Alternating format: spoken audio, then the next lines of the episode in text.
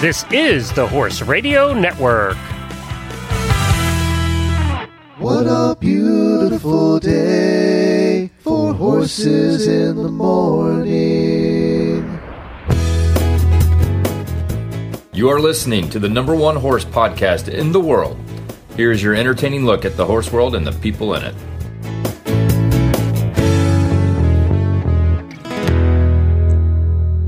Good Tuesday morning, everybody. I am Glenn the Geek from Ocala, Florida. And I am Christy Landwehr from Aurora, Colorado. And you are listening to Horses in the Morning on the Horse Radio Network for this Tuesday, April the 16th, episode 2162. This episode is brought to you by the Certified Horsemanship Association. Good morning, Horse World. Houston, we have a problem. Ability equals skill plus knowledge. I got a bad feeling about this. Here's a safety tip for you from the Certified Horsemanship Association.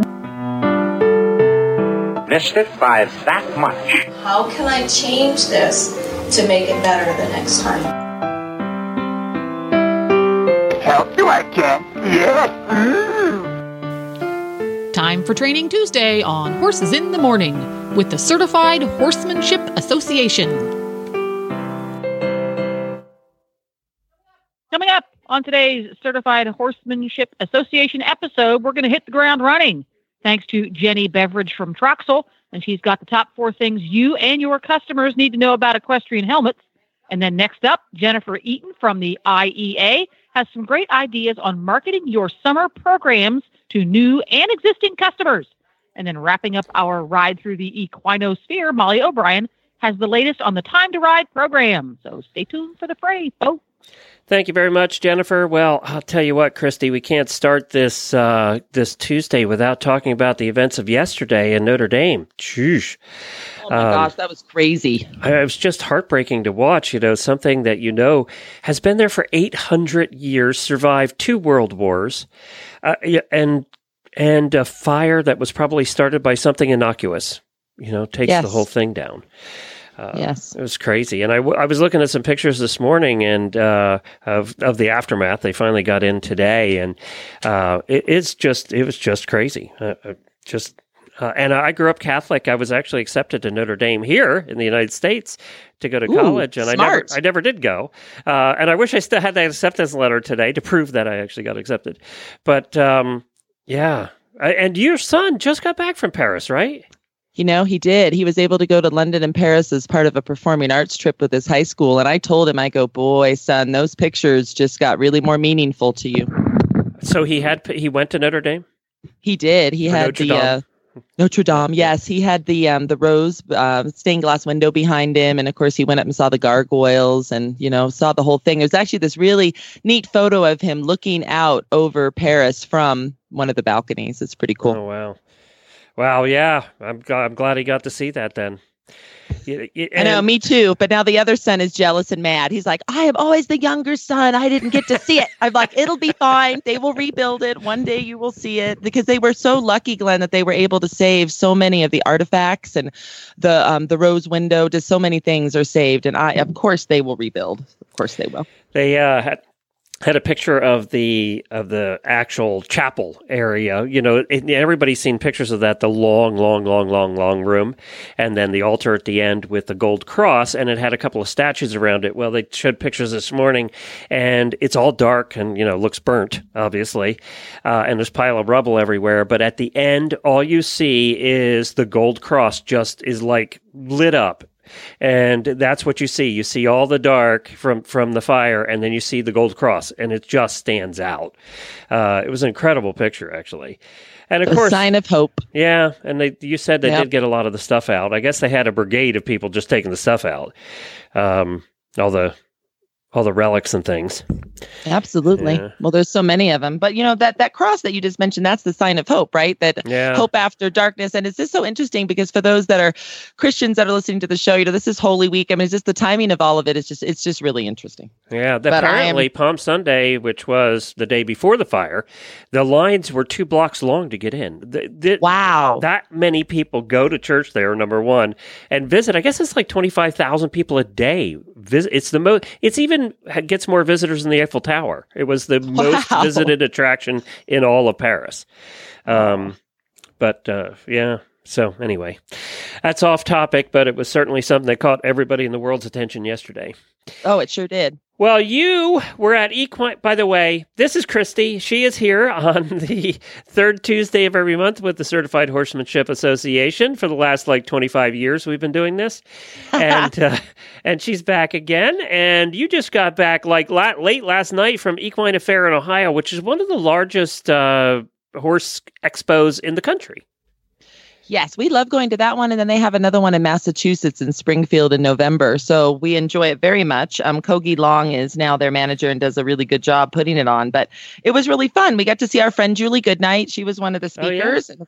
Course, she's our uh, program, you know, ex program director and certified with us. So she was there, and I was interested in this. Um, Jesse Westfall was there, Stacy Westfall's husband, and he is phenomenal. I had never actually seen him do training stuff, and he's coming to be a keynoter at our international conference in October when we're in Buffalo, New York.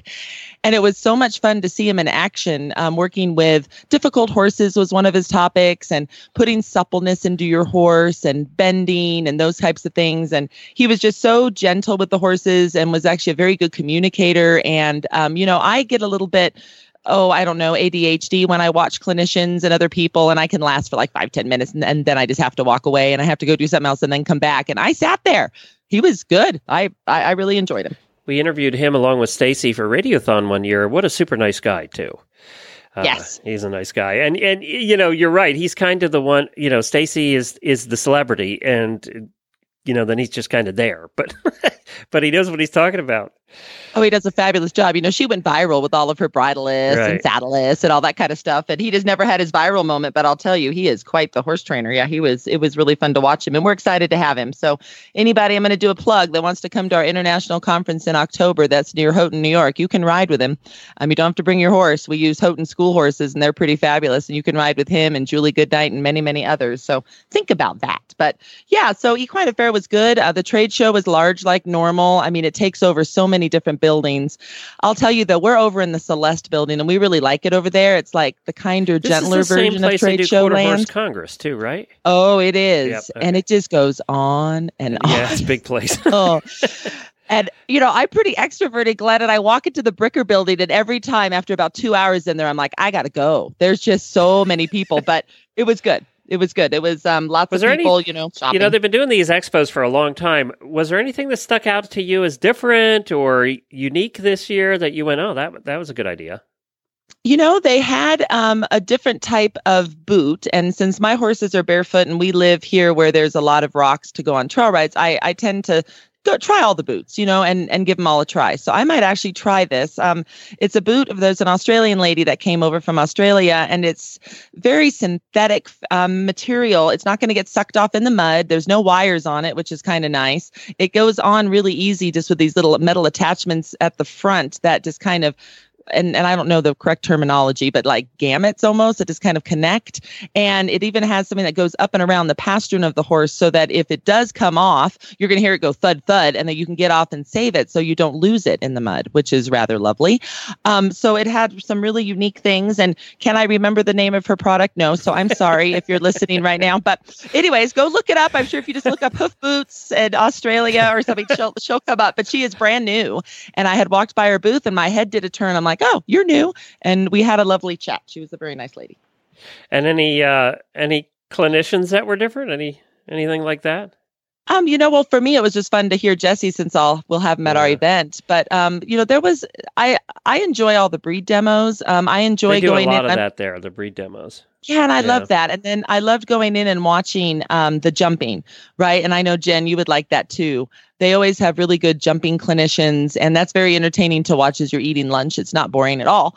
Um, so that's that that's really fun. So we enjoyed that, and lots of um, driving this year. I thought lots of good driving demos. Uh, the Interscholastic Equestrian Association, of course, Jen's going to be on in a bit. They did a Western show there, one of their semifinals. So that was fun to go watch the kids just draw a horse out of a hat, have to get on it and go ride it. So that was good.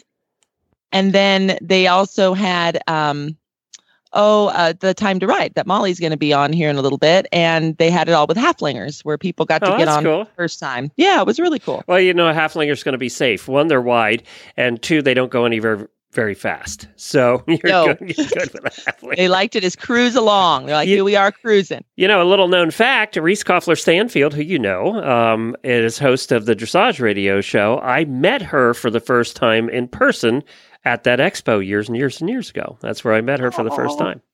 You always Yeah. meet us at expos. That's what you guys do. Well, that's it's the only time I get out of the house. so like- that's probably the reason. Yes, All we all right. know how that goes. First guest is ready.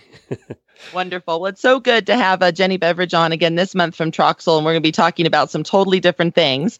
Um, Jenny grew up in the saddle and found her why in life after seeing the spot where a family acquaintance unfortunately died from a head injury while riding her horse to a trailhead. She has been with Troxel Helmets now for over 15 years, developing helmets that riders want to wear, and is currently their brand manager. We are so excited to have her on today, especially because Troxel is now an official partner of CHA, and so we're doing a lot more with them. So, hello, Jenny. How are you today? I'm doing well. How are you? I am doing fine. Excited to have you on again. What's been going on over the last month in your life? Oh, just finishing up uh, having lots of baby calves and um, kind of just spring fever around here, cleaning up and kind of getting ready for the for the good weather and riding season. So that's what's been kind of happening in our world over here. So, how many Yeah. calves at the farm at the ranch? What was that? How many calves will you have in a year at the ranch? Um, we have about 300 or so. Well, that's enough. that's, that's a lot of babies. yeah, it keeps us busy. Yeah, yeah, and, and you know, and we're real smart because we decide to have them, you know, when it's like wintertime still. So it's just uh, it's a real blast, let me tell you. And trying to calve in, you know, zero below, you know, zero degrees or or you know below, and and snowing and blowing, and yeah, it was a it was a tough year this year. Usually we don't have such horrific weather during um, February, but man, we just got slammed. So it was it was a tough one, but we made it through for the most part pretty well and kept babies alive and used lots of straw and used our our calving barn a lot. So I was expecting you to say for the- for the 30, most not part. 300. I wasn't yeah, expecting yeah, 300. no kidding. yeah, yeah, thirty in a day maybe, but yeah, uh, yeah, about Wow. three hundred total. We have about yeah twenty more left to go or so, but these guys will be born on nice green grass, so a lot easier start in life. Ugh. They'll be the spoiled babies. Exactly. Somebody should do a research don't know. study and see if they're born later, if they're more soft, and if they're born earlier, if they're more tough during life. You know what I mean? They're just, you know what I mean? yeah, Oh, That's true, man. It's like survival of the fittest when they're born in February, so that's for sure. Makes them way tougher. It only gets better from there for them, though, right? I mean, they're like they're like they're Yep. thinking life's just going to be Yep. that way, and then all of a sudden it gets nice and the grass grows, and it's like, yes, oh, this is yeah, good. makes you really. The, yeah, those ones really appreciate the sunshine, the sunshine and the green grass. That is for sure. I bet. Yeah, I think our horses do too. Yeah. You know, we had our second quote unquote bomb cyclone, but uh, it was the wind Oh. wasn't nearly as bad. And so once again, I'm feeding them under the shelter. They're just looking at me like, "Oh, we get a lot more feed when there's a bomb cyclone. We like this." oh, Well- that's awesome. Well, welcome to everybody to Bovines in the Morning. Uh, I know that's right. We just keep changing. yeah, no kidding. Well, Jenny, last show we talked um, a lot about purchasing an equestrian helmet, and we mentioned how it needs to be ASTM SEI approved and the types of testing, which was fascinating to me, uh, between all the different Mhm. types of sports and why it's important to purchase a helmet that's certified for equestrian use. So this time we are diving into a totally new area. We're going to discuss fit. So let's go ahead and jump right in. Where does one start on figuring out what size helmet they need? Sure. Um, you know, the best place to start is actually just kind of getting an old fashioned measuring tape out or a piece of string and wrapping it around your head, um, basically uh, about an inch above your eyebrows. Um, just trying to keep that line pretty level around your head, or ha- or have you know somebody help you do it, or if you're doing you know doing it on a kid, you know, just trying to keep that that um, string level or that soft measuring tape level. And if you don't have one of those soft measuring tapes like we do sometimes for sewing, you can always take that string and lay it out and use either a ruler or um, just a regular measuring tape, hard one, um, just to see what your length is. And, you know, you can get it in centimeters or in inches. And then from there, the nice thing is, is um, uh, on our website, and I know all the other helmet manufacturers do as well. We all have a size chart, so basically it helps you convert either centimeters or inches to a hat size. So um, some catalogs they list the hat um, the hat size of helmets uh, for the small, medium, large, extra large, like within a size range. And then some actually do list out like it in centimeters and in inches. So basically, if you have um, the size chart to go off of, it'll really help you because then you can at least know that, like, okay, so I'm, you know, a 20 inch uh, measurement. So that would be a 51 inches, or excuse me, a 51 centimeters or a six and three eighths hat size. So those size charts kind of give you um, a, an ability to be able to evaluate what size you are um, and give you that in three different ways. Um, and then from there, the each of the helmet styles will show you like what a small is. So a small is maybe um, in a certain helmet like um, a six and a half to a six and seven eighths.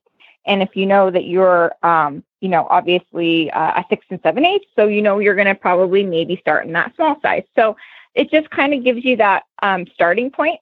So I definitely recommend, you know, getting the old fashioned measuring tape out and just um, giving you um, that starting point there, unless you know offhand that you are, you know, say a six and seven eighths.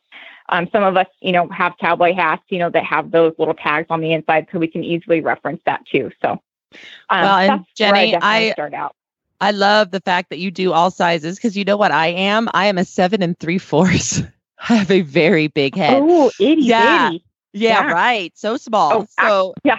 Yeah, so you could definitely fit me too. So you could fit small all the way up to extra large head for those of us we who have the have same a lot of size brain. head, Christy. You Really, you have Yes. a gigantic. That's all the brain. That's right. right? Have to fit them someplace. Yes, Brains, yep, brains and hair. it's not hair for Glenn. Hair No. for me, babe. Not hair for Glenn. Must be braids for Glenn. yeah. Yeah, no, we do. Um, we do. Um, I was joking that seven to three quarters is little because oh my word, yeah, that is a uh, that is um on their bigger side of our helmet range. Um, but you know, it is great because we do um we have over the years had so many um gentlemen approach us or ladies with thick hair or just lots of brains um ask for, you know, bigger head sizes or excuse me, bigger helmet sizes. And so we have developed all the way up to that seven and three quarters. And then on the flip side, we've gone down and developed uh, toddler size helmets, um, all the way down in that extra small range um, to fit the little kids, all the way down to like a six and a quarter, which is itty itty bitty. So um, yeah, we've definitely over the years expanded quite a bit because the range in helmets just, you know, there were a lot of people being missed that have larger heads or smaller heads. So Well, and it's the range and definitely riders good shows our that, uh, industry. Our industry goes all the way from toddlers all the way up to, you know, when you're about to not do any kind of sport anymore, right? We can do everything. That we can do the full Yep. gamut of ages. Yep. So that's great. So, all Yeah, right, Jenny. no, so once wonderful. you have the helmet you Yeah. like and it seems to fit okay, Mm-hmm. I know that there's even ways to customize the comfort even more. How do you do that? There is. Yeah. So in Troxel helmets, um, we have a few different ways. So first of all, all of the liners on the Troxel helmets are removable and washable. And on the inside of those liners, there's what we call flip folds. So flip folds, instead of having a separate shim that you would put in a helmet, like say on the sides of the helmet to take up space, um, these shims are actually incorporated in the liner, and all you have to do is flip them under and then re-Velcro them. So when you do that, it makes it um, a little bit thicker um, in the headliner, and so it takes up some of that room. So it kind of makes it more cushiony and fluffy and a little bit thicker. So if you need, if you have more of an oval shaped head per se, and so you have some space on the side of your helmet, you can flip those little tabs under to make it snugger. Um, and then also we have um, either a dial fit system or a sure fit system within the helmet. So the dial fit, that's pretty straightforward. So it's a dial and you can kind of crank it down and um, adjust it to make that helmet uh, a little bit snugger. And um, it's best to do that when it's on your head. So any time when you're um, you're doing the dial fit adjustments, it's best to start out with that dial all the way out, put the helmet on your head. It's going to feel big. And then you can snug that uh, dial up to the back of your head until you hit that comfort level that feels well.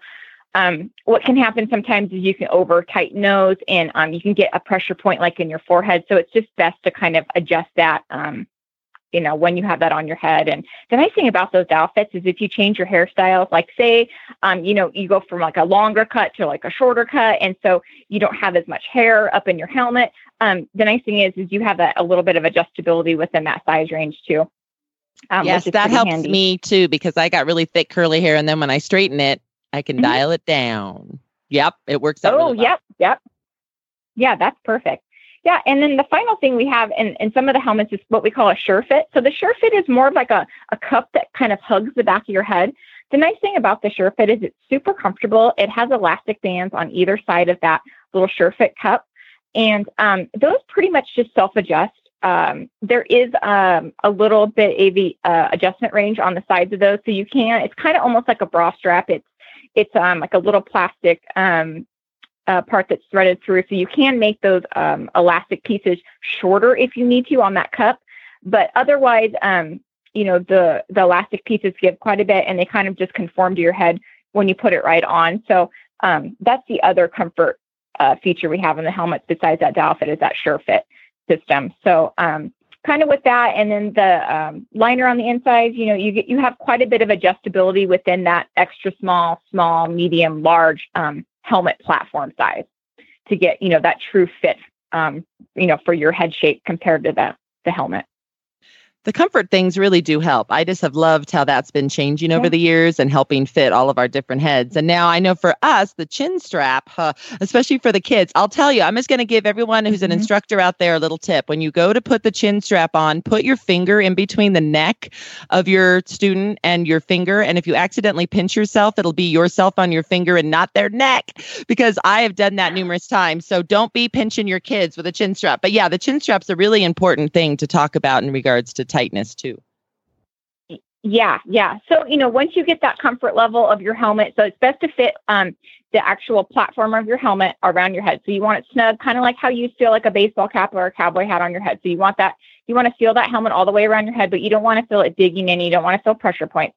So once you have that fitted well, the next step is, like you said, fitting that chin strap or what we call the retention system. So the retention system is actually the most important part to have fitted correctly when you're fitting your helmet. That is what keeps that helmet in place during a fall. So if you don't have um, that retention system um, snug on, you know, on your um, face and underneath your chin, um, basically, you know, that helmet might not stay where it needs to stay if you happen to come off and, and have multiple impacts. You know, a lot of times we don't just hit one thing, we roll, we hit multiple things, or maybe the horse, you know, hits us, you know, if we do come off. And so like I said, it's just that's one of the most important things. And so with the retention system, you want to have it snug underneath the chin. So typically when I start out, I start out by making a V on the side. Um, underneath the ear, there's a little thing called a slide glide, and it's a little piece, it's a little black piece of plastic that makes that V um, underneath the ear. And so I usually slide those up to right underneath the earlobe. And then once I have that even on both sides, then I look at the chin strap and then I adjust it from there. Um, you know, those are really easy to adjust. They have um, little rubber rings that feeds the excess through as well. So basically, when you're adjusting that chin strap underneath, um, so you want to have um, just the most area you want to have underneath that chin and uh, that retention system is about a finger's width apart from the two. So that's a good um, a good tip, Christy, is you know putting that finger underneath when you're putting that chin strap because I have I have a gotten some chins and some necks in my day. And oh my goodness, it makes people gun shy, especially the kids. So it is nice to put your finger under there, snap it, and then and then you know it's kind of a nice double check because then you at least know that you're just a finger width between that that chin strap and that retention system. So true, you get both done. So, um, I have a question for you. We're getting shot. into, you know, no, hopefully not as much cold. And now we're the parts of the country that have had enough cold are getting into the warmth. And so helmets go through all kinds of weather conditions. What's the best way to store them? Mm-hmm. When, where, and how? Yeah, yeah. So, you know, storing your helmet is really important. So, you never want to have it like near a direct heat source. So, if you happen to have a heated tack room, you don't want to have that helmet, you know, stored near a vent or stored near, um, you know, um, if you have a fireplace or or some kind of a heat insert. So basically, um, you know, keep it away from direct heat. You know, the outer shells are are plastic, so um, you know, you always want to keep that in mind that you want to keep that away from a direct heat source. You also want to keep the helmets out of direct sunlight. So you don't want to have it hanging near a window too, because the sun can be just as detrimental with the um, radiating heat, you know, on that plastic. Um, one thing is, you know, the helmets do come in a pretty sturdy box. You know, our helmets do. Um, we do sell um, a nice padded bag or a just an inexpensive little nylon bag, and so those are handy just to stick your helmet in something and then hang them up. I see a lot of people will hang their helmets up by their retention straps.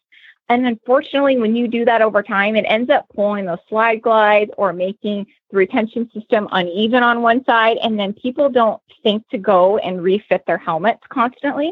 And so what I see is um, you know, a lot of people um, will have their slide glides like beneath their chin instead of making a V underneath their ear. And then sometimes the chin straps get really long because they're hanging them up by the chin strap. So I would definitely, you know, say, you know, try to keep it in climate controlled, try to keep it either in the original box or buy a specific helmet bag or even one of those little nylon um, little backpack tote bags that we we sell at Troxel oh, yeah. too that you can use just to kind of hang up. So yeah, and it also keeps them, you know, cleaner too. Just you know how dusty our barns get and such, even if they're in a tack room, and it's just kind of nice, you know, um, just from that perspective too. And you know, that's a really good idea. You also get them a lot as um, giveaways at trade shows and stuff, those little backpacks. And you always kind Yeah. of think, what do I do with these? I don't really want to throw it away. It might be useful. What a good idea to put your helmets in them, hang them up, and then maybe write a big S for small and a big M for medium or whatever. That's a great idea. I like that idea. Yeah, yeah, yeah, and it just keeps them a little bit cleaner. And you know, they, there's you know that material is still breathable, so you're still going to get that airflow in there to get that headliner dry and all that. So Well, Jenny, thanks so much for being on today and discussing this next level Yeah. of what we do with our helmets in regards to fit and things. I just think this is just a great series we're putting on, and I just really appreciate having you on to share that with everyone. Oh yeah, no, we're super excited. And if you know, if any of the listeners want to get some more information on how to fit inside the helmet, we have a lot of really good um, graphics and videos and such on our website at troxelhelmets.com that they can look at and um, actually kind of visualize and see how to do um, the helmet fitting and sizing. Perfect. Well, thanks, Jenny, and uh, good luck with the rest of the calves that get to be born on the green grass. Yeah, oh, yeah, no, thank you. We appreciate it. All right, talk to you soon. We used to have that uh, when we had our tack shop. That that was my job. I was helmet fitter. That was Yes. That was because nobody knew. Everybody wanted to have helmets that were much looser than they should have been. Correct. And so you have to be the mean guy. I know. Well, we have, I just want everyone to know too, we have a video on our site, cha.horse. Just go to educational videos and you'll go to our YouTube channel or you can watch it right off of our site. And it's actually Julie fitting a helmet to me. To my head, Okay. and um, it's it's well done. So if you, anybody wants to get it with video, you can certainly do that too. All right, very good. Well, we're going to change gears here a little bit, aren't we? We are. So now we're going to jump into um, creative ways to get more riding students, boarders, campers, and just horses in training. For those of you that are either thinking of starting a business or you already have one and you're like, ah, summer's coming. I got to make take advantage of the longer hours, get more clients in here so I can feed my horses during the winter. So we have on with us today um, our vice president of regional relations, which we're thrilled about. She's on our board of directors, but Jen Eaton is also um, a riding instructor herself. She's obtained her Massachusetts instructor's license in 92.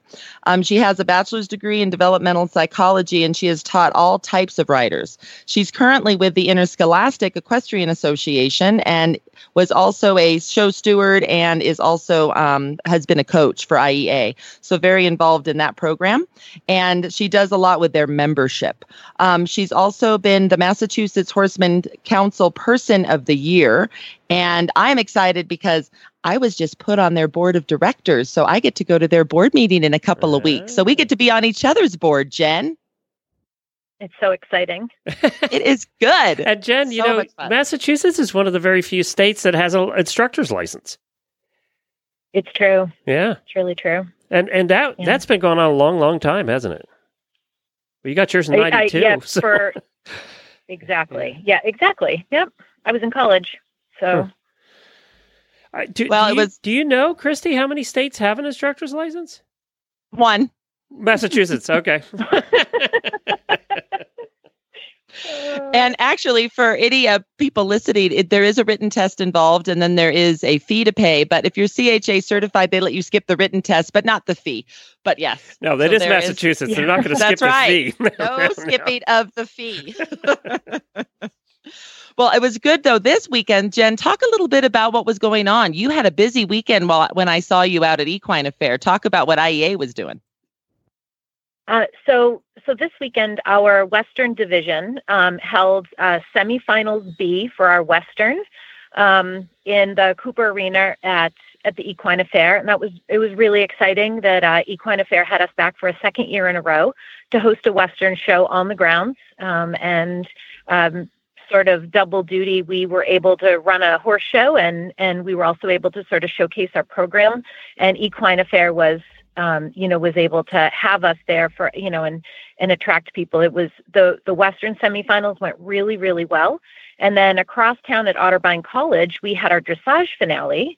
Um, our our dressage discipline is in its this is its third year. Um, it becomes an official discipline next year, and this is the second year in a row Otterbein has hosted our our final um, postseason qualifier show for us, and it just went wonderfully. Uh, USEF live streamed it for us, um, through their network. And um, we just had a lot of fabulous people on the grounds, and the staff at Otterbein are they're just irreplaceable.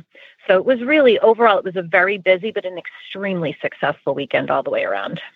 And Jen, for those that might not know, go ahead and explain the IEA draw concept and the fourth through, you know, 12th grade concept to everyone. Okay, so um, our program's open to fourth to 12th grade um, fourth to eighth grade for middle school, ninth grade through 12th grade for high school. We offer three disciplines hunt, seat, western, and dressage. And it is a draw based system, which means that the show host actually provides all of the horses or is in, um, they're responsible for organizing all of the horses, regardless of where they come from. And then placing them in divisions where they seem to be appropriate. So we have four levels uh, beginner, novice, intermediate, and open. So the officials sit down, they decide what level the horses are appropriate for, they watch them school with a professional on them, and then they put those horses into a random draw and they will choose uh, randomly a horse for every rider that has been deemed appropriate for that division. And then throughout the throughout the day as the classes run the officials will watch the horses and make sure that they stay safe for the level of the classes that are that are in there. But essentially, you know, our riders get on and fix their stirrups and walk into the ring um, with very very few exceptions. Um, so it's really it's really a challenge. Uh, we don't expect perfection. We expect our riders to walk into the ring and be thoughtful and think through um, the requests that are being asked for them by the judges. And then on the other hand we expect the judges to sort of understand the fact that those children have really just met those horses and that they're doing their best with what they have available to them but they they're not expected to be as polished as they would be if they were their own horses. And Jen, I'll tell you, I wish that you existed back in the 80s when I was in middle school and high school because I would have done this in 2.2 seconds. It would have been my sport. Oh, oh my gosh. Yeah. You would not it. believe how many people tell us that. Yeah. yeah. But it's good. It's oh. it's around now for our children and grandchildren. So thank you for that. I think exactly. it's wonderful. Exactly. So let's dive into our topic here for those that are listening today. Um, what should people consider when planning activities at their equine facility for the summer to basically increase their overall business? You know, the the first thing, the first thing that I I realized um, as a business owner is that whatever I put in place, I need to make sure that it's successful. I don't want to offer something. I don't want to offer really a product to the public that um, not supported, um, whether it's not having enough resources or not being um, organized or um, you know whatever else happens to come up along the way. So I need to consider uh, what my overall goal is. Do I want to increase new members? Do I want to give uh, more activities for my current members to participate in? And then at the end of the summer, do I want the new people to stay? Do I want them to continue in my program? Um, I have to sit down and see what time, what, what kind of time I have available to do extra activities in order that I can keep up my my regular business, that my regular customers stay happy. I have to see how much manpower I have and if I want to do activities that go beyond what I have available, I may have to look into hiring um, somebody to come in and help me. I also have to really consider the liability of the tasks that I'm going to set forth. So if I'm going to do something, whether it's offering something new for youth or adults, I need to make sure it's within the scope of my liability policy. And that um, if I have any questions, I do need to go back to my agent and sit down and talk to them about what's covered, what's not covered, or if I need any additional coverage for the activities that I like to do. And then I really need to sit down and look at my customer. What does my customer want? Um, what do they need out of a program? Uh, what are really what are parents looking for um, as we go into as we go into the summer? So that I make sure that I, I offer a product and I put my time and energy into something that will be successful those are all very thoughtful things to consider. I think um, all the insurance people out there are saying thank you because I know that a lot yeah. of them they'll charge different for you know pony ride mm-hmm. versus camp versus birthday party versus whatever you're doing. So I think that that's exactly. that's wonderful. Um, what are specific activities that you're offering during the summer that you might not offer at other times of year due to the fact that you maybe do have more daylight or you know that people are going to want to come and ride more because of the good weather? What different things do you do during that time? Uh, so during during the summer, I do try to offer at least one, if not two, open houses during the summer. Uh, they're usually on the weekends. I try to plan a couple of months in ahead and, and advertise in the local papers or at some of the local bulletin boards and just have a, a an open house that runs concurrently with the regular lesson program, but that offers maybe um, unmounted activities uh, and pony rides, give parents an opportunity to see what happens around the farm, watch a lesson, ask questions. You know, a lot of people are they consider getting into horseback riding, but it can be a little daunting uh, horseback riding can be a, a time commitment. And so a lot of parents, when it comes to planning things during the summer, they, they hesitate because is it possible to fit one more thing in the day? And during the summer, especially during an open house, if the weather's beautiful, they might drop in for an hour on a Sunday. Um, and I might have, you know, a snow cone machine or face painting or something else that's kind of fun for the kids and give them a chance to just walk around and ask questions. Um, that's a really good idea. Those we'll, well, and you know, I like that idea. I'd like it because you also don't just have the horses on your property, you have chickens and other things. So that's kind of fun for them probably to see all the animals. Yes. Yeah. And, you know, and a lot of times the kids aren't necessarily interested in riding, but what they'd like to do is come help me feed, you know, or they want to, Yay. See, you know, I, more than one child asks if they can pick up a pitchfork. You know, it's just, it's really exciting when they get into an area like that where there's so much um, there are so many different things to do things to push and pull and pick up and put down and carry around. And and just the fact that they've got a goat or a rabbit or a chicken with them it's kind of a unique experience for most of these kids. So a lot of them will just eat it up. You know i i have kids i have kids that are fascinated you know sometimes with the large sand plots that we have for the goats. You know they just it, it's just interesting to see what interests the children um, and and really where they're where what they like to do versus what we perceive they like to do. So, um, you know, well, we, you're really creative. Offer... Thank you. You're, yeah, Thank creative, you. and then you also have things for adults and things too, not just for the kids, which I also like. Yes. Well, and I think it's important. You know, we have a lot of adults that also think that maybe they might want to try getting into riding, but during the school year um, or during the winter months when the, the days are shorter, they hesitate. So I actually found offering um, adult evenings. I've often done series of like a four week series every Wednesday night from five to seven or six to eight, where they come in and we have a riding lesson and then there's some other activity that's unmounted uh, that also involves wine and cheese or you know something else that really attracts the adults. And it usually goes from a, a two hour event to a four hour event um, of of just some like-minded people sitting around chatting about horses. And and several of those adults will continue to stay with me during the school year when it does get cold and it does get dark and they're coming to ride at seven o'clock at night when um, normally i don't think they would have gone i don't think they would have ventured into that in the middle of January unless they knew what they were getting themselves into. True. Yeah, it really so, is.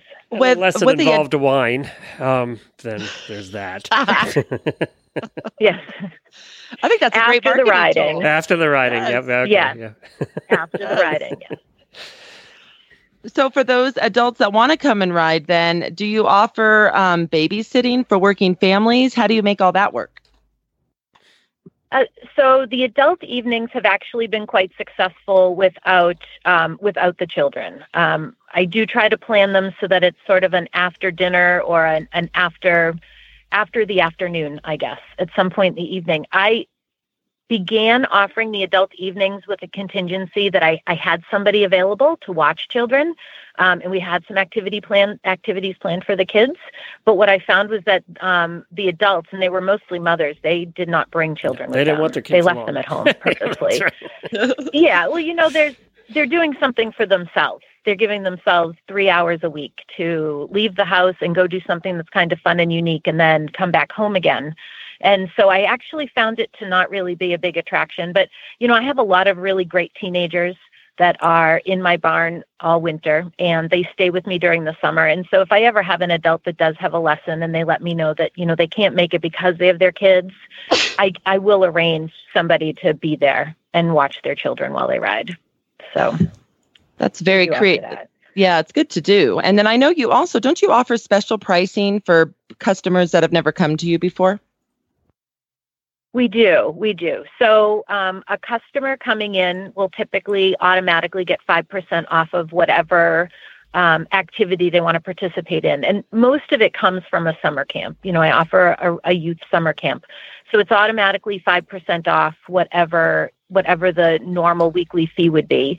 And then an additional discount for multiple children. So it's not unusual for me to have three or four siblings all from the same family that will come. And and although in the end I might be charging overall 20% less for each of them I'm I'm still it's I'm still coming out on top in the end because there's an excellent chance at least one of those children will continue to stay with me throughout the winter and and continue to be a regular customer um, and then my regular customers that are happy turn into the people who refer people back to me. So it's really a win-win. If I can if I can offer a program that people like and I give them a little bit of a discount to get involved and then they like it and then they refer their friends and um, I also do referral discounts. So for my regular customers, if they if they bring me a child to participate in summer camp, um, that initial fee that the new customer will pay, my current customer gets 10% towards additional additional um, activities or lessons or whatever it is they participate in, and we just we just track it all. But I have I have a customer that has almost single handedly paid for maybe her entire winter's worth of lessons by going out and referring people and having people come in as new customers to me. Um, you know, she's just made that work for her, and and I find it's a, it's a really good program. And again, in the end, even though I'm I'm offering discounts, I end up winning because I end up with happy people that want to come back and want to continue to to participate in my program. That customer is your marketing director paid on barter. That's great. Absolutely. Absolutely. And I suggested it to her and she just ran with it. So, well, that, that's kind of rare, though. That person is rare. I mean, we all try and do those programs, but there's just a few people who actually do it. You know, and it's right. You know, you you yeah. hope to find those couple. Well, it's like exactly. anything else you in know, business. It's like what we say in retail: twenty percent of the people are going to do eight, are going to be eighty percent of your business, and and that's true whatever industry you're in. Yeah. Yes, exactly. it is. and you know, we've it, it it is really true. You know, we've tried offering programs um, before uh, where um, you know where there's new customers get a you know they pay half price for a series of five lessons.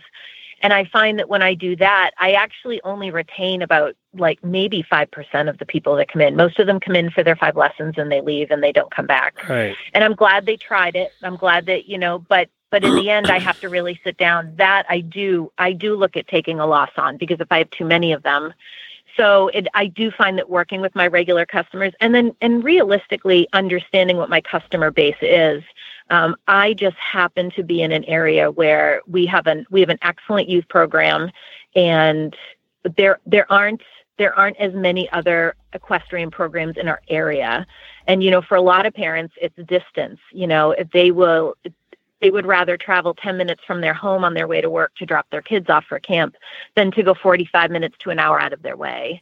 Um, so i just try to make it as fun and as user friendly as possible and i just i've just been very blessed with the customers that i have well, you know, I have two boys, 12 and 14, and ever since they were little, I'm like, all right, what am I going to do with this amazing thing called the summer, of which I still have to work. And even though I work yeah. from home, right, I've got to work. So what Which I've makes done, it almost a, a, little bit worse because they're there all the time and you're trying Yeah, to get work and- done and they don't get you it. know, and, well, and the thing is, when they were little, you know, they made a lot of noise, they did whatever. Now they irritate me because all they want to be is on their devices all day long. And I'm like, oh my gosh, you're rotting your brains looking at the memes. Let's stop looking at and they're the going, memes. but mom, you're on your computer all day long. Exactly. exactly. So I started to say to them, why don't you start making the memes and becoming viral and then you'll make money? Why are we just consuming the memes? exactly I started Exactly. doing a week on, week off. So when they first get out of school, they get a week to veg, have a friend over, be on the memes, do whatever they're going to do. Mm-hmm. And then the next week, I'm sending them off to camp. I'm like, out of here. And then they have a week to Exactly. veg and do whatever. And then the next week, they're off on another camp. So I think that these camps are just such a wonderful idea. And us parents appreciate you for doing them and making Oh, them longer you. than just two hours. We need half day and full day camps. We really do. Because it Overnight's allows us- preferred, actually. Uh, Christy would like more of those. degrees, husband That's degrees. right. it, it's Get so a set of true you know you have to have barn, Jen. We want cots at your barn, please. That's right. Oh, you know, it's. I think. I think the biggest thing is that I have to be flexible. You know, it's important to be flexible and to be open to your customers and know where your boundary lines are. But if you have a customer that that gives you a call and says they're going to be an hour late because they got stuck in traffic, you you almost have to anticipate that. You know, so I know that my camp ends at six. You know, my extended hours for camp will end at six. But I actually plan to be in the barn until seven o'clock. I'm, I actually build that in because things just happen and you need to be flexible. And I remember having a young child and dropping her off at daycare, and it was a dollar a minute for every minute that I was late. And the amount of, you know, and the amount of pressure that puts on you um, was just something I don't, I would rather just give an extra hour of my day just to take that pressure off of a parent who's just been so good to me. Um, you know, to allow them to come and a little less stress free and pick up their child and know that, you know, Jen, you are loved on that because when I had kid, my boys at daycare, I got numerous, not just one, numerous speeding tickets trying to go and pick them up on time. so I didn't have to pay the dollar a minute. And then I ended up being really in the hole. It's not good. Yeah, exactly. exactly. So, So, what steps do you take to encourage all of your new customers to return? Because obviously, we want to feed our horses year round. So, what are some of your steps that you do for that? um, well, as I mentioned before, I really try to give them an optimal experience as soon as they walk in the door. So I try to only offer things that I know that I can follow through on, so that expectations are all met. Um, when a when a rider leaves me, um, or if, you know if they come for a week of camp and they're not enrolled for anything else, when they leave, they get. Um, so I teach I teach hunt seat. They get a short bat um, that is either pink or blue, and it sparkles. And they get a little thank you card for thanking them for coming out. And in there is a coupon for 20% off their first series of lessons. And and I offer series of lessons where they buy ninth and they get the 10th one free, or they can buy 18 and they get the last two free, and they actually get 20% off of that. And that Do you make them pay in um, advance? you make them pay for the whole thing at that time? They pay for it in advance or Okay. whenever they decide. So I've had kids leave me after camp and then come back in December um, and use that 20% off coupon to buy a series because usually by the time you have a child for 10 lessons, um, you you know you know they the parents have a good idea whether or not they're Yeah, they're in or out. something they're going to go forward with That's right. exactly. Yeah. exactly and and yeah and it's you know i have i have parents that have come to me that have asked me to because financially they're not in a place to come up with a chunk of money like that they have asked me to work with them. Um, and on on a few rare occasions especially if i have somebody that is is really true to their word and they follow through every time i'm happy to accommodate them Um, but a lot of people will enter that and they start paying the discounted rate, and then they just sort of things get busy and they sort of fall off, and you never really see them again. So um, I really do the the standard is that they are expected to write that check up front for those ten lessons. And, Um, you know, that's and what- then once they become an established again customer, yeah. i think that we we could say that about almost any industry you know if they pay it Mhm. up front then they're they're the ones that are going to tend to hang around the others are going to go you'll make a little bit of money but then they're going to go away uh, for whatever Exactly. reason a million reasons but Right. So Jen, what you're doing is you're just running your equestrian program like a business, and more of Uh, us. wait a minute wait that. a minute running a horse thing like a business I know I that's know. why I said it out It's loud. Crazy. Crazy town. I know. So considering know. that, though, you know, with summer is almost here, so I'm assuming you're already starting to market for the summer, aren't you? Yes, we actually started in December. Um, in Wow. December, I sat down and talked to my I have an IEA team. I chatted with some of the older girls on my team to feel out who was planning on sticking around with me for the summer, so I could get an idea of my manpower and my resources. Um, I looked at my current lesson base to decide how much time I had, and then I started. You know, I, I typically will do um, between five and seven weeks of camp every year, depending on what on what my available my availability is. And um, at this point, I'm I've sort of have a normal routine of what I offer. So I did start in December. We started with a little bit of Facebook marketing. I put ads in like our local newspapers, um, some of our local school Facebook pages. I'll put a little post and I just kind of keep I you know once a month I sit down and I just go through my checklist and then once we hit March, I really ramp things up a little bit on social media and really start the word of mouth and reminding, putting things up at the barn, reminding my own people. So we really, we really do try to start four, five, six months in advance because that's when parents, parents would like to have their schedule set before the end of March. You know, most of them would like to know their kids are at X, Y, and Z for the month of July or, you know, wherever it is they're going to have to be because then they can put that aside um, and and move on with the other busy things that they have to do. So Jen, explain where exactly in Massachusetts you are and how people can find you. Um, so I'm on the North Shore of Massachusetts. We are right on the Haverhill Merrimack line. Um, I teach at Cornerstone Farm, and we have a website where you can, you know, you can go on and um, we've got full contact information. Um, if you don't get myself, you'll get the other instructor, um, Andromeda Sweeney, and she's lovely, and she'll be able to answer all your questions. And it, um, yeah, we're easy to get a hold of. Well, wonderful. Thank you so much for being on the show today and explaining some of your tips. We really appreciate it. Oh, you're very welcome. Thanks for having me. Absolutely. Have a good day. All right we're rocking and rolling today molly is ready already Well, and I'll tell you what's so great about this. This um person that we were just talking to is probably going to be great for this program we're now going to talk about in Time to Ride. I hope Jen signs up. So, Molly grew up as your typical horse crazy kid, and like so many of us, she never outgrew the craze. Yes, it is a disease with no cure, Molly. Her professional background includes experience with two breed associations as well as for profit equine companies, and she's been the Time to Ride manager, which is a program under the American Horse Council since last April. So, hello, Miss Molly. How are you? I'm fine. Good morning, Christy. How are you? Good. Glenn and I and Jen are very happy to have you on the show today. I'm very pleased to be here. Thank you for the opportunity. So let's um, go ahead and let everyone know where do you live? Where are you calling us from today? Uh, Massachusetts, Western Massachusetts. So It is a Massachusetts day.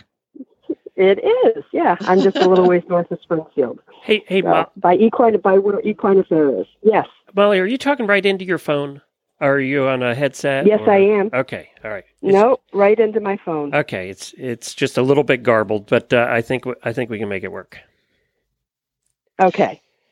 So, Molly, let's dive right in. Go ahead. And for those that are listening that might not have heard of Time to Ride, um, let us know what it is. And then for those that are listening, we'll get into how it's changed here in a little bit. So, what is the Time to Ride concept? The time to ride concept is to attract newcomers to horses. That's the very broad basis of it, um, primarily with a focus on kids. And uh, so reaching out to the kids, but also to the moms with kids. And the idea is that there are so many things competing today for kids' attention and for their free time and to get them off the screen um, that horses are another option for these kids. And I'm so excited about that because it needs to happen, right? This is what we always talk about is if you keep young people coming into the industry, your industry stays solvent. So who came up with this idea? How did it come into existence to begin with? Well, back when Zoetis was Pfizer, um, they used to hold an annual equine industry leaders conference. And at that conference, you would have individuals from the big pharma companies, the feed companies, the big horse media companies, breed associations. And in roughly 2011, um, with the decline that we all saw in the horse business as a result of the Great Recession, um, they were all concerned about, you know, where are we going as an industry? And we all realize that there is none of us are going to move the needle by ourselves. No one discipline or breed or company is going to move that needle by themselves. But if we join forces and promote horses in general and horseback riding in general, people are going to find whatever breed or discipline suits them best. So these companies joined together, formed a, what is called the Marketing Alliance, and placed it under the American Horse Council because AHC is basically uh, Switzerland in the horse world. It serves all and um, is not beholden to any one organization or discipline. So it became a program. The Marketing Alliance is a program of the American Horse Council.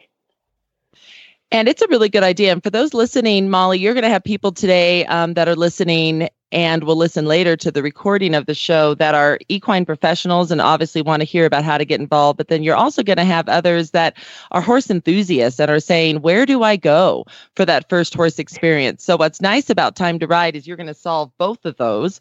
So, go ahead and let's jump in. Tell people about um, this new pilot program that you guys are right in the throes of. I mean, this is like first time going public talking about it. I'm very excited. So, go ahead and share with us. Exactly, yes, and that's why I'm so excited. Your timing was perfect. So last week, late last week, we launched our, our 2019 pilot program. What we're doing with that is reaching out, and for the pilot, we're looking for 20 to 30 barns from across the country and across breeds and disciplines. And we will select them based on criteria developed in large part on certified horsemanship criteria. Uh, Pony Club has also helped with that and United States Equestrian Federation. Barns can go to the website, which is timetoride.org, review the requirements, and then submit an application. What we will then do when the 20 to 30 pilot barns are selected is work with them very much hands on to identify their local schools. So, this is, I caught the last bit of Jennifer, identify local schools, uh, local recreation groups. Um, and I'll use as an example my brother has a 12 year old and 13 year old in Connecticut. So they don't necessarily do their you know football and soccer through school, but they do it through the local rec league, which is connected to the school. So finding also you know Girl Scouts, Boy Scouts, youth groups, faith-based groups, homeschool groups are another good uh, area to investigate.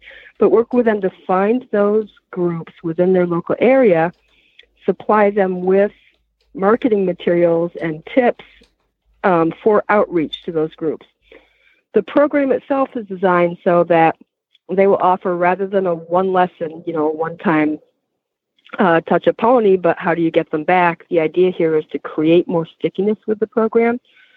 So the pilot facilities are asked to provide a set of six to eight lessons on a weekly basis and offer this as a package to the parents and to the kids, with the theory being that if they stick for that six or eight lessons, you know, not every kid is going to stick, not every kid is going to love it, but the ones who do, that's enough exposure to light the spark and get them to keep coming.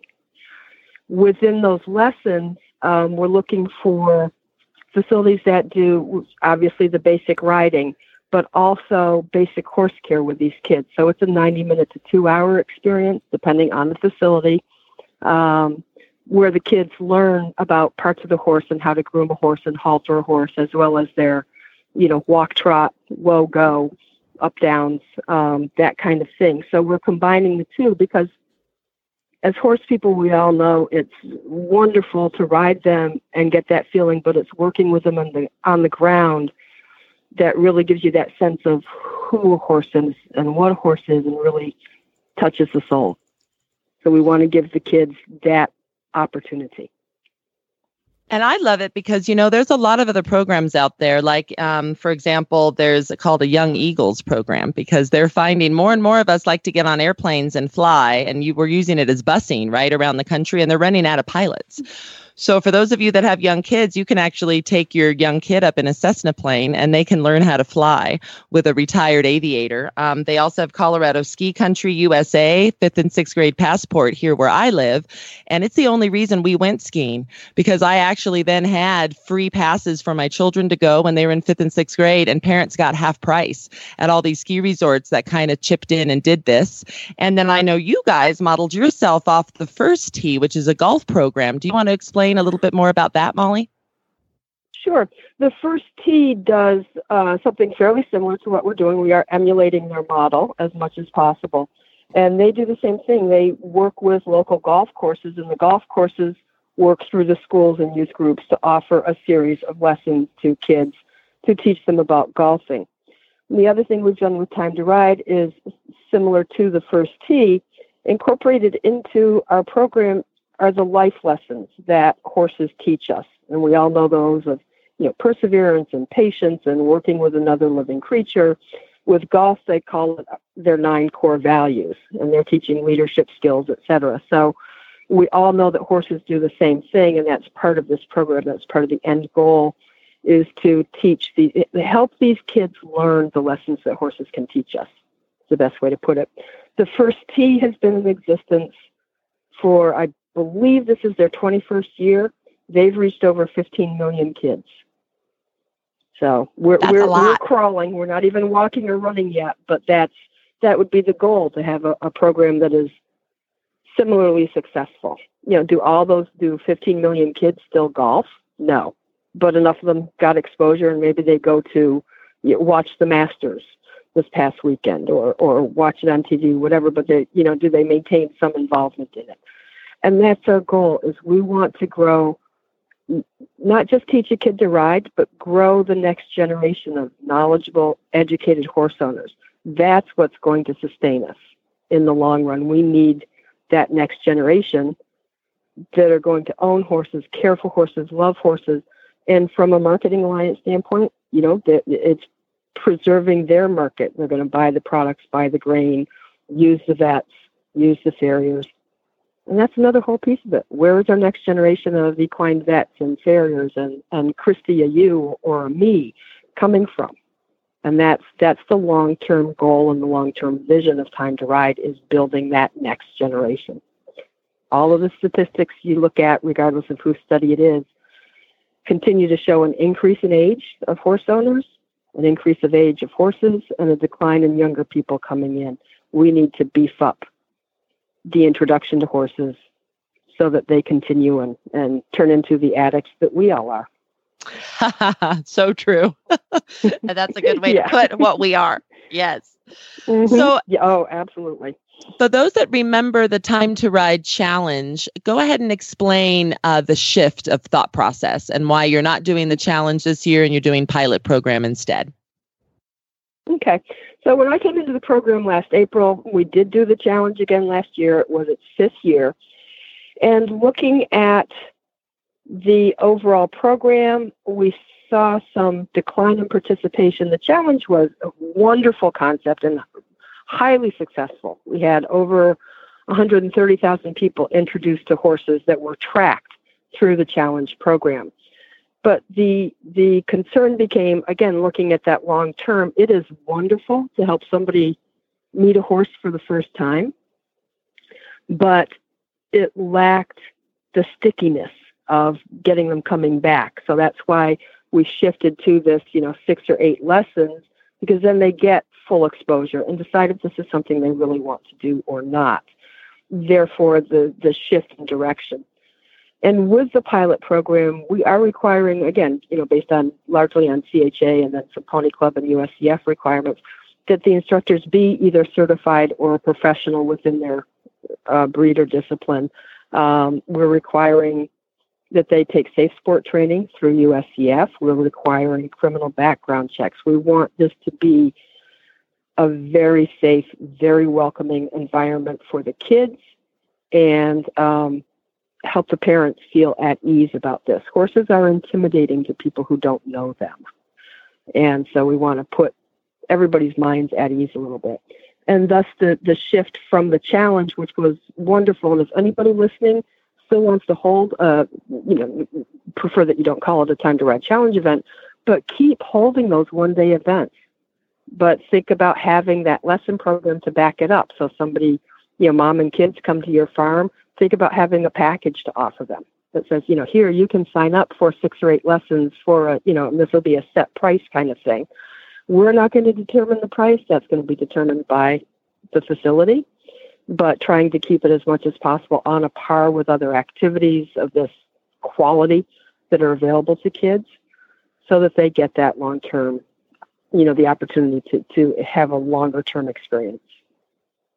And what's good about this, you know, it's just what Jen was talking about earlier on the show is, you know, she holds open houses. And then from those open mm-hmm. houses, she then garners who wants to do longer. And then she offers the coupons and everything else to get them into a lesson program. That's why I was going to say, I hope Jen signs up for this program because it's those types of um, programs that are run like a true business that are really successful. Mm-hmm you know, and that's what's going to keep our um, newbies that are new to the industry coming back for more. So I love the whole idea. So, what is the vision, Molly, for Time to Ride in the future? Um, what is like the five and 10 year goal? Yep. Mm, uh, the goal there is, you know, that we learn from the pilot program this year. So, so looking shorter term, we learn from the program this year what's working, what isn't that starting next year we would open this up more broadly um, and still have an application process and have criteria that need to be met. But that we, by doing so, we start to build a robust list on our website. And then it's, it's a chicken and an egg scenario. Um, and those of you who understand how this works, we need numbers to get more sponsorship. We need sponsorship to get more numbers. So it's working both at the same time so that we have more facilities available through the website, and that helps us get more more sponsorships and raise enough funds to ultimately. My goal is that we're doing an overlying consumer outreach campaign, primarily social, um, that would, you know, so so. Uh, you know, the, the eight year old girl is saying, Mom, I really want to take riding lessons, but she has no clue where to go. Well, will familiarize her with time with mom familiarize mom with time to ride so she can go to the website and find a place in her area. So that's that's the vision for it. And that by doing so we um, you know just continue to grow that audience but that we're by doing that umbrella marketing we're helping the local barns. They'll still have all their tools to use at their grassroots level. So the two the two campaigns basically merge together and work together.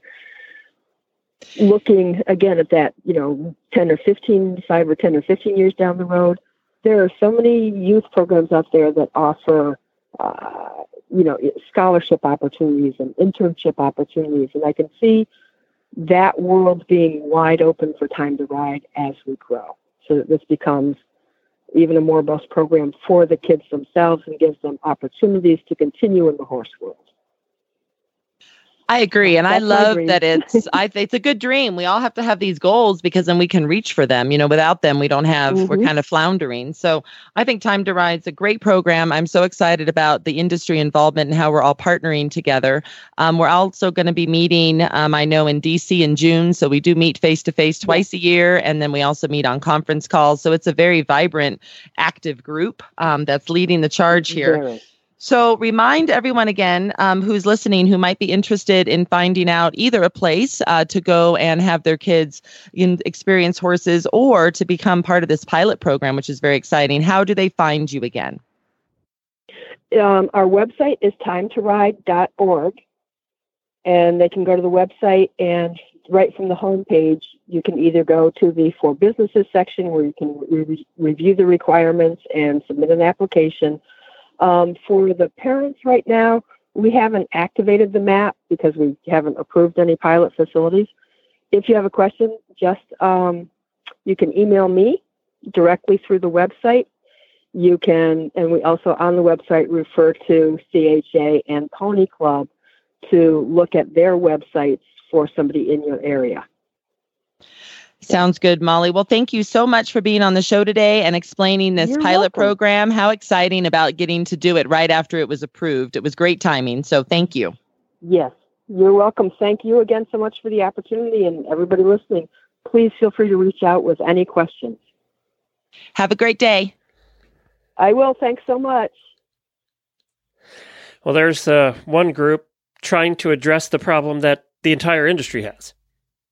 Yes. And you know what's been really nice about it? It's not reinventing the wheel, right? We've all tried our own little ways, but this way we're kind of coming together to do something. And it's fun to meet with these folks and to have a conversation about this. And, you know, like she said, 130,000, that's not small change. That was pretty good for the challenge program. So now we'll see how this next pilot program idea goes. I think it's really exciting. And it is interesting to see, to hear why she said that, that a lot of them didn't stick. And that goes back to our conversation earlier, right? About, Yes. about people having something vested in it. They were coming out to see and maybe they got to pet a horse, but nothing else happened. Right. So maybe this way, you know, maybe this way something will happen and we'll, it, you'll get less people probably. But if, if, uh, you know, if we get 20, 30% of them sticking instead of five. Yes. Yeah. Huge. Yeah. This makes a big Huge. difference. It sure does. You know, you know, it is. It's so nothing is new, and I, I love what you said about also taking a look at what other industries are doing, like golf, like skiing, like all of them, um, Yes. because nothing's new. We all, you know, we all steal from each other, and it, it, it, why not take a look at what's working elsewhere? Because they all have the same problem. Sure, they do. Yeah, I Yeah. mean, a lot of more gray hair on the golf course, a lot more gray hair on your pilots, a lot more Well, gray hair on your skiers. right? Yeah, It's just and how it's it is. and, yeah. you know, and they are all dealing with the kids at home and the, and the video games, like we talked about earlier. Correct. Too, they're all dealing Yes. with that same thing. I mean, it. Yeah. The only thing that doesn't seem to be dealing with that is little kids playing soccer. There still seems to be a lot of cool little kids playing soccer everywhere. everywhere. Just like- Oh, I agree. And I, my brother played soccer a lot, and my poor mom, my mom and I were tortured with soccer, and I guess my uh, mom and dad and brother were tortured with watching me ride horses and go to horse shows. So that's that's how it was. But oh yes, I was definitely a soccer sister growing up. Yes. well, talk to us a little bit about what people can find on the CHA website. What's coming up? Yes, please. So we have um, two different locations. You can go to chainstructors.com and, like Molly was talking about, find an equine professional near you, a, a barn to board your horse, a trail ride operation, whatever you need. Or if you are an equine professional already or are looking to be one, you can go to cha.horse and see clinics. We are hitting heavy clinic season. We do right around 80 clinics a year throughout the US and Canada, and they pretty much are all in April, May, and June. So there you go, because everyone's trying to do it right before the busy summer season. So if you get on there now, you will scroll and scroll and scroll of all the different places um, to audit first, spend a day, audit, experience what it's like, and then come back maybe next year and get certified. Or if you want to dive right into the full five day process, you can do that too. But that's the best place to go is those two websites. Very good. Uh, and before we go here, I want to make sure that uh, listeners that just tune in for the CHA know a little bit about this.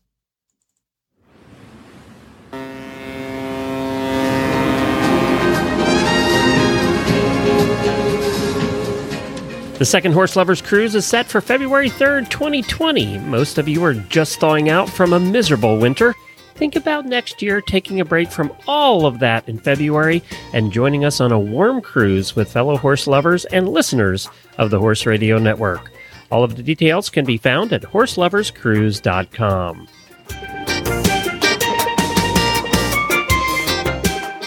Wanted to make sure your listeners know they're invited. They can come join Oh, us. that music makes me so excited. I, I love know. the music. I know. It's, and it's, you know, you're going to have another miserable year next year. I'm predicting it right now. So you should come. Glenn the Farmer's Almanac That's right. says. That's right.